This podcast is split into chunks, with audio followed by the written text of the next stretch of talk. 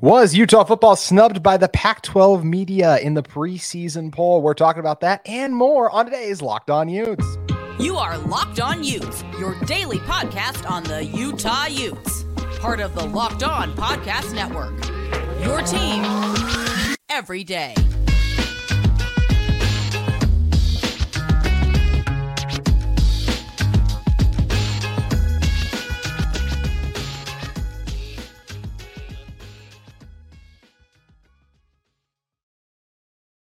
Hello, everyone, and thank you for making Locked On Utes your first listen every single day. We are available on all platforms, including YouTube and wherever you may get your podcast. If this is your first time joining us, make sure you guys like and subscribe. We'd love to interact with you guys in the comments, as well as on social media at Locked On Utes or at our my personal Twitter handle at JT Wistrcill. My name is JT Wistrcill, former intern inside the University of Utah Athletic Department. And on today's show, we're going to be talking about fall camp starting next week, a little bit on the Utah men's basketball team heading over to Spain. But we got to start with Utah football being picked to finish third in the Pac 12 preseason poll. And in order to help me discuss that is Josh Newman, a contributor at KSL.com. And Josh, when you're talking about was Utah snubbed, picked to finish third, I, I do not feel like they were. I understand why a lot of fans might feel slighted. I understand why coaches and players would potentially feel slighted as well. Just hey, you won back to back Pac 12 champions. You got a lot of that core back that has done that. But at the same time, I actually thought they might get up getting picked fourth, honestly. I just feel like a lot of stuff I've seen outside of like the Pac 12 media has Oregon higher than Utah for this coming season. So I actually thought there was a chance Utah was going to stumble even farther behind. But I- am not upset at them being picked to finish third at all. Look, when you look at what USC is, they have the reigning Heisman Trophy winner. They have obviously a lot of other fun and exciting players to go along with that, especially offensively. And then Washington, their defensive line, and you pair that with Michael Penix. I mean, when you're talking about Williams and as well as Penix, I mean, you could be talking about the two leading Heisman contenders. I know Drake Maye and whoever ends up starting for Georgia, Alabama, Ohio State will all get into that mix as well. But even with all the talent that Utah's coming back, and I'm sure the injury to Cam Rising and the uncertainty there kind of plays a little bit of a role in this, I do not feel like Utah was slighted being picked to finish third. No, I mean, look, you have to remember that a preseason poll is essentially it's an opinion. Mm-hmm. You know, it's 36 media members, most of whom cover the league. You've got some national guys in there.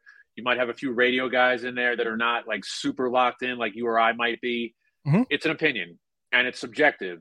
And I think anybody paying attention knew that when it's when it's an opinion, a small sample size of of media members, um, and it's that subjective. Yeah, I think we all figured that USC would be would be the pick to win the league. And look, you know, we're not going to argue with that, right? For all the for all the reasons that you said, um, you know, Washington with Michael Penix in the defense. Look, Michael Penix finished eighth in the Heisman voting last year, threw for 4,500 yards. That team won 11 games last year. Mm-hmm. 11 games, and they've got most of that core back. And yeah, I think, I think even if Rising was healthy, I think even if we knew what the you know what the situation at quarterback would be, I still think USC would have been the pick. Agreed. And I still think Washington's probably number two. I mean, mm-hmm. again, just an opinion, but yeah, I mean, I didn't have a vote this year because I'm no longer at the Tribune, but you know, I I did a little list and I, I, you know, I tossed it up on Twitter. Yeah, I had Utah third also. And again, even if Rising were healthy, I don't think I would have had Utah above, you know, maybe 2 mm-hmm. you know, because if you look at the schedule, look, Utah has to go into USC, right? The last time Utah went to USC was the 21 season. You know, Clay Helton had been fired. That USC team wasn't playing for anything. Uh, you know, the you know the Coliseum was empty and you know they ran over USC. It's not going to be like that, okay?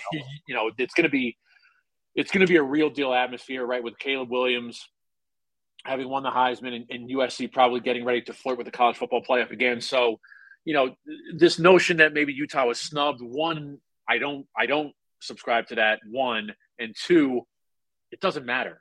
Mm-hmm. Preseason polls are about as useless as you know, preseason all Pac 12. Again, it's just an opinion and you're basing things off last year and you're trying to project this year. But to your point, no, I would not classify that as, uh, as Utah being snubbed. I thought, I thought three was fair. And it's a very similar thing. I talked with Porter Larson earlier this week about just, you know, all the Utes that were maybe snubbed from the Pac 12 just to teams, overall preseason teams, because you get guys like Ja'Quinden Jackson not being on the ballot, which to me was a mistake and he should have been on the ballot. But at the end of the day, you talk about it not mattering. 2021, Tavion Thomas probably wouldn't have been on the ballot either. And then 2022, sure. Tavion Thomas was everywhere on the ballot, and we know how that played out as well. So it's always a, a wide range how those things kind of play out overall. And then you do also bring up a great point for um, if you are looking at the wide spectrum because you're right. There's probably a lot of media members who did not do. We hope they did all their research and did it all that, but the truth is not always do. Just like a couple years ago, uh, it's longer than a couple years ago when Christian McCaffrey didn't get a high. People didn't vote for Christian McCaffrey. Exactly. Someone just say he just didn't stay up later. Like that was the reason. so you get the crazy things like that. So hopefully that's not all the reason. But the other part of Utah, which is very important that you mentioned, is just how brutal this schedule is going to be. And that's not even counting the, the non-conference stuff, which sometimes right. look, it wasn't an issue for Utah back in 2021, but there are teams that get off to bad starts that it does affect them over the course of the season. So if Utah were to start 0 2, maybe canvas some time or something like that, there is a chance that they could snowball into something out. I don't expect that from a Kyle Whittingham led team, but it's always a potential that can happen because we've seen it happen to a lot of football programs overall. But also just talking about the schedule, as you mentioned, going up to Washington is going to be a brutal game at USC. And I, I thought you said that perfectly too. It's just a totally different. And yes, that was like kind of the first, the Cam Rising coming out game, the the flea flicker, everything like that. Like that right. was very memorable. But it is very important to also remember the position that USC team was in at that point too. And then that's not even mentioning Oregon State on a short week. And mm-hmm. look, Utah's home winning streak is eventually going to come to an end. I think they got a really good chance to still continue it this year, but it is not going to be easy having Oregon come into Rice Eccles Stadium this season too. So I, I think a lot of Pac-12 media members probably looked at that schedule and said, "I just have a hard time seeing them do what no team has ever done in terms of three-peating as conference champions." Josh. Yeah, look, my first, you know, it's Wednesday now as we as we do this, and you know, my first piece for KSL was, you know, a Utes mailbag like I, I used to do for the Trib, and you know, a lot of people were asking me, you know, can Utah three-peat? I mean, yeah, in a vacuum, like sure, right? You know, you have Rising coming back. At some point, he'll show up with some semblance of health, and Kuithe and Mekhi Bernard and Ja'Quinden Jackson and the defensive line is stout and all these things, right? And Cole Bishop and Sione Vaki and all these guys on the back end. But look at the schedule, okay? Florida, Baylor, fine. This is the toughest schedule in the history of Utah football. That's you've got those you've got those two games. You've got a good Oregon State team on a short week in Corvallis. At USC, you have to play Oregon. I understand, you know, that that game is at Rice Eccles, but you still have to play Oregon. And if your Pac-12 title hopes get to the, you know, let's say that Utah is in the mix for the Pac-12 championship game once we get to Halloween, you got to go to Seattle mm-hmm. and play Washington. You know, potential weather situation there with rain or snow and cold. It's just it's just one thing after the other with the schedule. There really there is not a ton of like downtime, so to speak. Like, look, I think I think Cal is going to be improved. I'm not saying that Cal is going to walk in here to Rice Eccles and, and beat Utah, but like that's no longer like a super patsy type of game, right? I think Arizona Yep, that's going to be Hmm. Arizona is going to be improved, right? With Jedd Fisch, he's slowly, methodically putting pieces together. You can't just look at that game and like check that off as a win. Like you have to take that game seriously. So, look, on the surface, in a vacuum, if Rising is healthy and ready to go, anything's possible. If he's not, if he doesn't show up until you know UCLA on September 23rd, right to start the Pac-12 schedule, you know, it's July 26th camp opens on July 31st. And as we sit here on the 26th talking about this, there's a lot of variables in this discussion. We, there's just things that we don't know. And the number one thing that we just don't know yet is the health of Rising. Like if you if you told me that Rising is ready to go on August 31st, I think anything's possible. Mm-hmm. If you told me that he was ready to go on September 23rd and you have to start Brandon Rose yeah. for the first three games or Nate Johnson or Bryson Barnes or whoever, all right, that's a thing. But if you're getting Rising for the Pac 12 opener, you can win the Pac 12. So, again, a lot of variables in play here. Number one, chief among them, uh, is is if Rising will be healthy and when he will be healthy enough to uh, be under center in an actual college football game to the points you made as well. I mean, you talked about how different it was for Utah going to will be for Utah going to USC this season. The mm-hmm. exact same thing to your point applies for Arizona, right? They steamrolled Arizona that season down in Tucson. I mean, I can't even remember what it was, but it was it was not a game. It was very non-competitive very quickly. And this year that that should be a much more competitive game just because of the quality of that Arizona team in general. And I think another thing that does is still worth mentioning for maybe why the media is lower on this Utah team. Look, Utah had a, still a really good season last year, made it to the Pac-12 championship game, won it back to back, or I should say a great season, honestly. But they needed help to get to that point.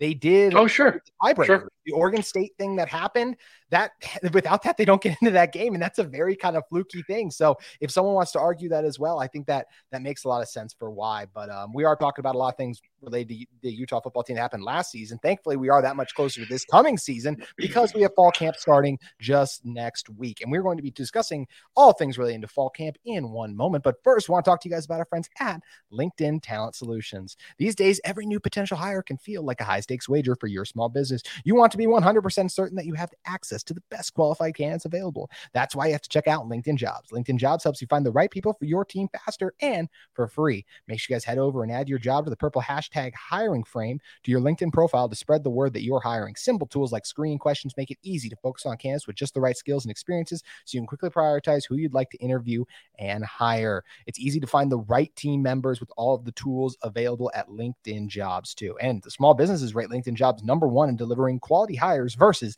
leading competitors. LinkedIn Jobs helps you find the qualified candidates you want to talk to faster. Post your job for free at linkedin.com slash locked on college. That's linkedin.com slash locked on college. All caps, no spaces to post your job for free. Terms and conditions may apply. So, Josh, Coming back into this one, we have fall camp starting up this coming week. July 31st is, I believe, the first official day, and the yes. media will get to speak with the players as well. So that and Coach Witt, so that'll be exciting to kind of hear. I think we were talking about the biggest thing I'm looking forward to for fall camp. It actually applies for the same thing I was really looking forward to at Pac-12 Media Day, which is I wanted to hear from Coach Witt just some of the guys that he was excited to bring on this program a little bit more, like who's looked good in the summer workouts. Um, he wasn't asked that really, unfortunately. So I am excited to hear who are kind of those first day, first couple weeks standouts. How does a Liavani Damuni? How is Emery Simmons entering in this receiver race? How is he going to pop off? How does a guy like a Logan Fano, who's starting to get back into the fold of things, how is he going? Yeah. I think that's the biggest thing I'm curious about going into the first week. What is the biggest thing you're curious to check out at the first week of Camp Kyle?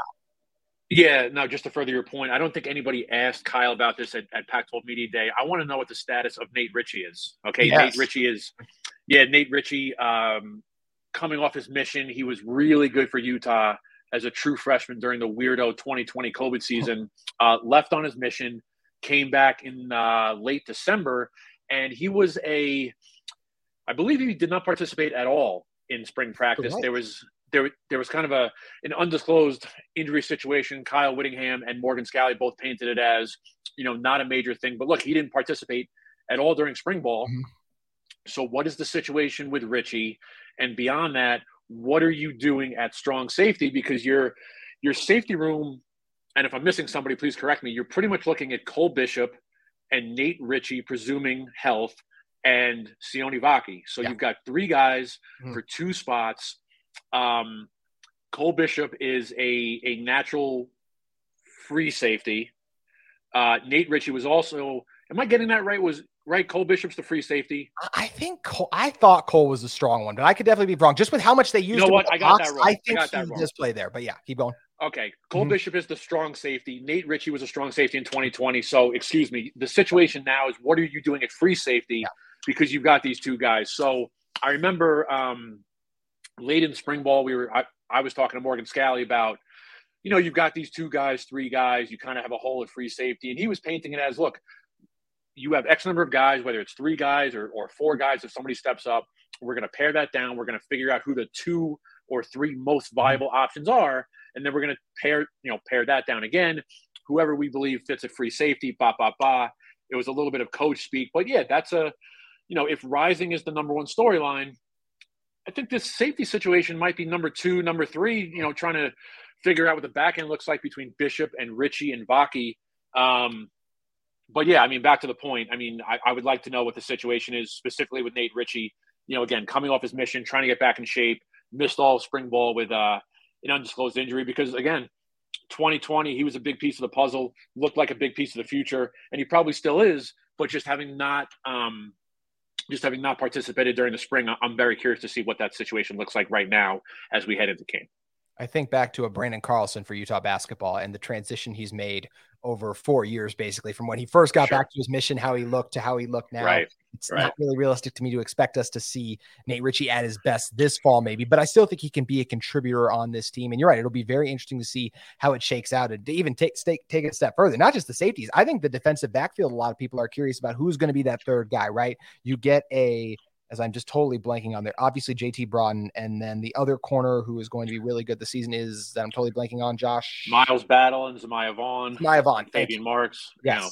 and then and even the young guys, right? Uh, Smith Snowden, a CJ Blocker. Are they going to be able to crack in to a group where you have those veterans in there as well? I think a lot of people are curious to see how the rest of the corner room will shake out overall. So there are it's a lot of really intriguing stories. Like I said, there's no major really quarterback battle. The biggest story is your quarterback's health. We do expect Brant Kuithe to be out there and be ready to yeah. go. I think one of the lingering questions I still have from fall camp, I, I'll bring up as well, is I'm just, I am curious, and this is one that won't get answered until the season starts, is how will Sataoa Lau, not Sataoa Laumea, I am just getting everyone confused right now. Are, uh, who's the left tackle? Falcon Kaumatule is going right. left tackle. With Falcon, I just, that's a huge, Braeden Daniels, Bam Olaseni, we're so outstanding at the left tackle spot. It's so yes. to have your quarterback's blindside covered, and you're going to be more than likely trotting a guy out there, barring a surprise Jaren Kump start at left tackle who doesn't have any Pac 12 or just in, I mean, general college football starts at that position. So I am very curious to see how he is going to handle. And uh, we did see uh, Braeden Daniels had a very good season. There were a couple times I cannot remember the name of the Florida defensive end, but he was pretty good last year,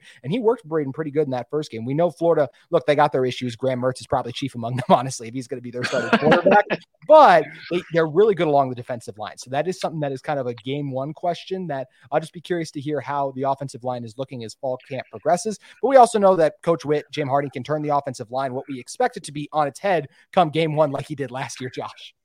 Yeah, I remember covering camp last year, and there were some, excuse me, there weren't like dire offensive line questions at camp last year, but there were certainly some questions. I think you had like 60% of the line figured out, and you were trying to get like the right side of the line yeah. fully figured out. And we kept hearing that like Falcon Kaumatule at right tackle, like mm-hmm. that's what it was looking like for a lot of camp. And then I remember the uh the initial two deep came out before the Florida game, and Kaumatule like didn't get that right tackle spot. And I thought at the time that kind of spoke to the depth of of that room and the job that Jim Harding was doing. Right, they were, you know, the room turned out to be, you know, legitimately for the opener last year. Right, the room was like six, seven, eight deep. And there was enough talent there that Kaumatule like could not could not break through. And, you know, we're in the situation a year later, as you alluded to. I mean, that left tackle spot is obviously critical because you're protecting Rising's blind side, right? And it was, you know, Bam Olaseni, right? First in, in 2021, who who Jim Harding turned into again, you know, Bam Olaseni did not grow up playing football, right? He was like this behemoth of a human being who grew up in England and like Jim Harding turned him into a pro football player, right? He spent some time with the Packers. And then last year it was uh, Braeden Daniels. And, you know, in 2022, Braeden Daniels was a very, you know, versatile type of kid who had played a ton of football, played multiple spots along the offensive line.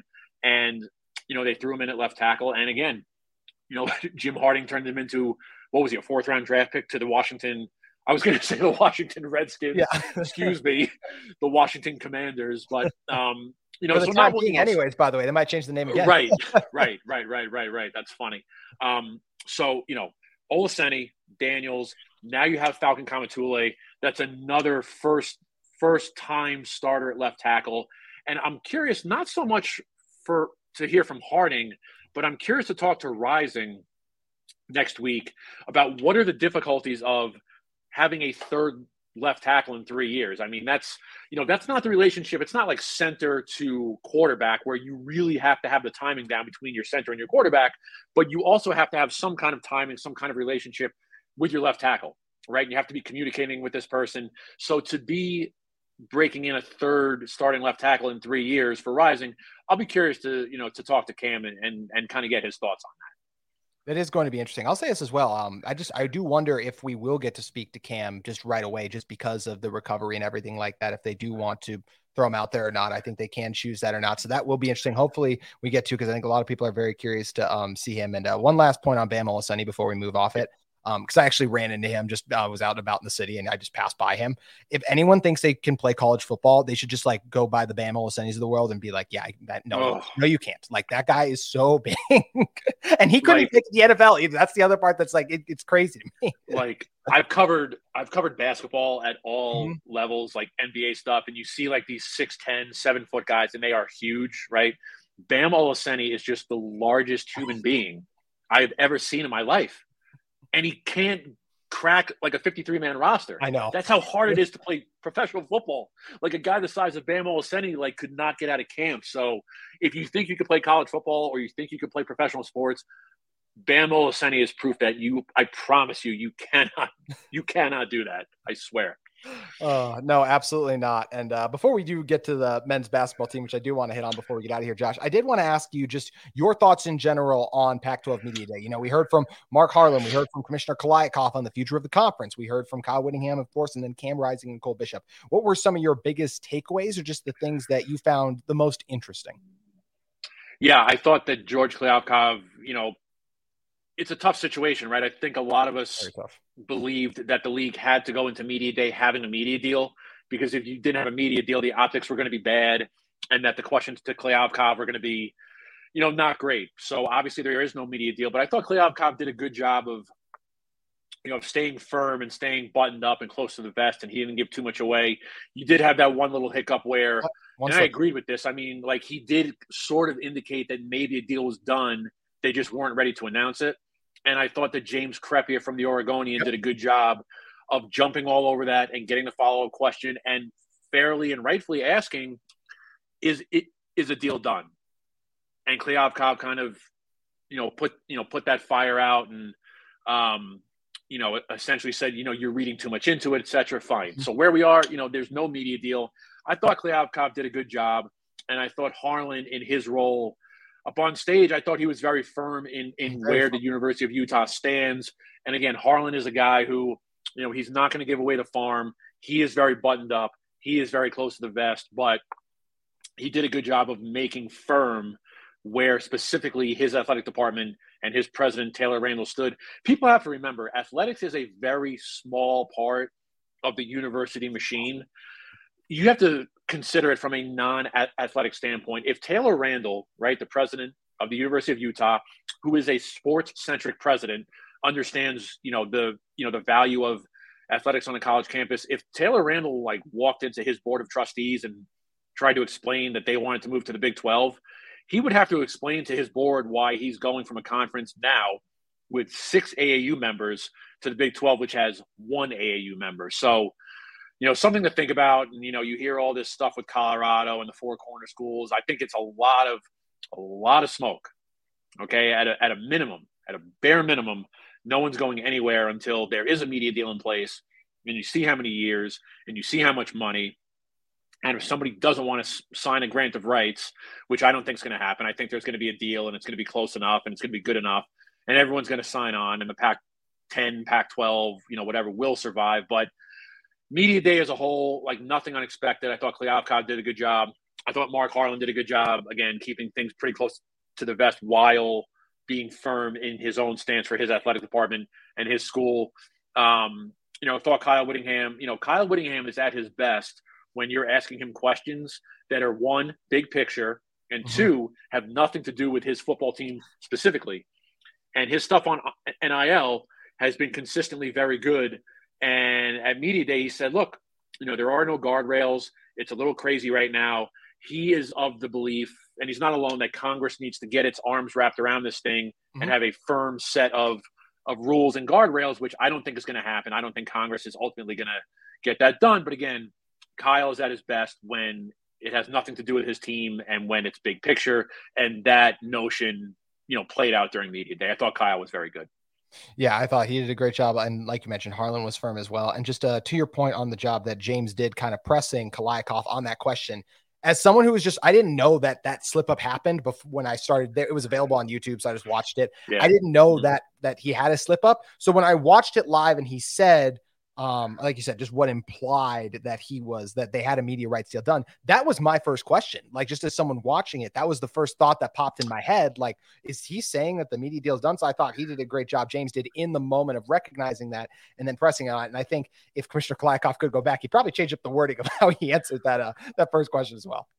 I mean, I'll tell you what, I was uh I was outside of home. I was actually at the library in Sugar House, like watching Pac-12 Media Day live, and like I heard Kliavkoff say that, and my like media beat mm-hmm. writer brain like snapped into action. I'm like, whoa, did he just say that yeah. that it's done? But he just doesn't want to like say it. And like again, James kind of James Crepea and I kind of have the same wavelength of like media beat writer, like front of mind type of mindset brain, and like he was all over it. So, um, you know, credit to him really for asking that because it, frankly, it, it it needed to be asked. after Kliavkoff said what he said. The next time we'll get Kliavkoff in front of a mic is Pac-12 for the championship game, right? He does one in, so that'd be like late November, December, correct? We're talking about like late November, December, unless there is a media deal before that, at which time I would think he would do some sort of Zoom call. But all things being equal, yes, you're correct. Right before the Pac-12 championship game. Yeah, I would expect we'd hear from him sooner than that. Then, like you said, do it out the deal. But we also expected that this would be done back in March. So at this point, I'm oh yeah timelines on it. We'll just uh we'll wait and see what uh what happens. But uh speaking no of. Time, timelines, one thing that is happening right now is the Utah men's basketball team is going overseas to play four games in Spain on a summer foreign tour overall. The trip spans July 25th through August 4th and gives the team a great opportunity to compete in those four exhibition games with stops in Barcelona, San Sebastian, and Madrid overall. And Josh, I think this is a great trip, not just for the experience to play against some of these overseas teams, but especially the opportunity to kind of team bond, make these memories going on a trip like this. I, I, think this is great for the basketball team. And I think this will be something that they remember, not just for the opportunity to play in those games, as I mentioned, but especially those experiences you're going to get.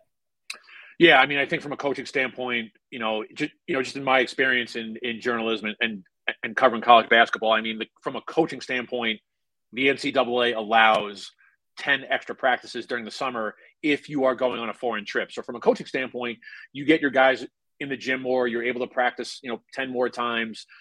You know, more practice can only benefit mm-hmm. right the team and the staff and you know there's some new guys on this roster so you're trying to figure out exactly what you have and then yeah you know you'll go to spain and you'll play four games i'm always fascinated by you know when teams when teams do these european trips sometimes the competition is pretty stout and you're getting like a real workout in potentially against like an under 19 national team or a junior team from a professional club. So I don't know. I don't think they've put exactly out there who Utah is playing. But the point is, you're getting the extra practices, you're getting four games, and you can really get a better idea of what you have. Look, Lawson Lovering, Cole Bajema, um, Deivon Smith, right? Uh, the Georgia Tech transfer. You've got new guys that you need to integrate and onboard into your program and you know into what Craig Smith wants to do. So it's good. You know, you're allowed to take one of these foreign trips. I believe every four years, maybe every five years per um, NCAA guidelines. So I think for Utah, this is a good time to be taking one of those foreign trips. Just again because you have all these new pieces and you're trying to figure out exactly what you have. So, but for the fan who might be watching or listening, whatever the game results are, take it with a grain of salt. Yeah. Okay. Because you're going to see a lot of mixing and matching. You're going to see a lot of things that maybe you won't see during the regular season because, again, it's July. You're trying to figure out what you have. You're mixing, you're matching. I'm sure they'll do, you know, the Branden Carlson, you know, big, big lineup with Lawson Lovering. Maybe you experiment with Lovering and Keba Keita, Carlson and Keba Keita. You know, Deivon Smith might play a ton. You're going to see things that you might not normally see once we get to November, December, January take the result in Spain with a large grain of salt, please. And and to your point as well, I think one of the great things about this trip is that the best you're obviously practicing everything to play in the games. But then when you get in the games, every game matters if you are trying to do things down the road. Like you can't have bad losses against certain teams. And yes, you play inferior competition in some games, so you're going to be able to mess yeah. around and still find ways to win. But yes. This really gives you the opportunity to play in games that are competitive that allow you to just mix and match to try those different things that no you doubt. brought up that give you an opportunity to see how they're going to work on the court. And then you can go, okay, it's a sample size for us to look at and evaluate for when we really get going kind of that late, early November, late October range as well. So it's going to be a great trip for the men's basketball team overall. And as you mentioned, I think especially you got to take it with a grain of salt because it, it doesn't it doesn't count towards their uh, their Pac-12, whatever they want to do in the Pac-12. No. Doesn't count for their chance at IT or anything beyond that. It's just it's just some summer games. So it's going to be interesting to see how that plays out. And look, obviously, Josh, we are coming up on fall camp, and with that, which means we're going to get more coverage and more access to the players. If people want to hear from Kyle Whittingham, Cam Rising, and all of the players, and just how fall camp is going, where should they head over to? Uh, again, I'm I'm at KSL.com now uh, at Joshua un- underscore Newman. I'll link whatever I, I write. KSL.com, of course. Josh Furlong is is still the beat writer at, at KSL.com. He's going to have a ton of stuff as um as camp gets going. He might be the uh, I think Josh Furlong might be the elder statesman on this beat. I don't know if anybody currently has been covering Utah as long as Josh Furlong. So definitely yeah. check out Furlong stuff as well. Yeah, I I, def- I think Josh. Yeah, to your point, I think Josh is definitely uh, yeah. at that point overall, and it's going to be fun to see you guys working together. So appreciate you coming on as always, Josh. Thanks for having me, JT. Appreciate it. That's going to do it for today's edition of Locked On Utes, but I'll be back tomorrow with Jake Hatch talking of fun. If Utah and BYU played each other, how would that game play out in 2023? I'm sure it's going to lead to a lot of kind comments in the comment section. So we'll see you tomorrow. Have a great day.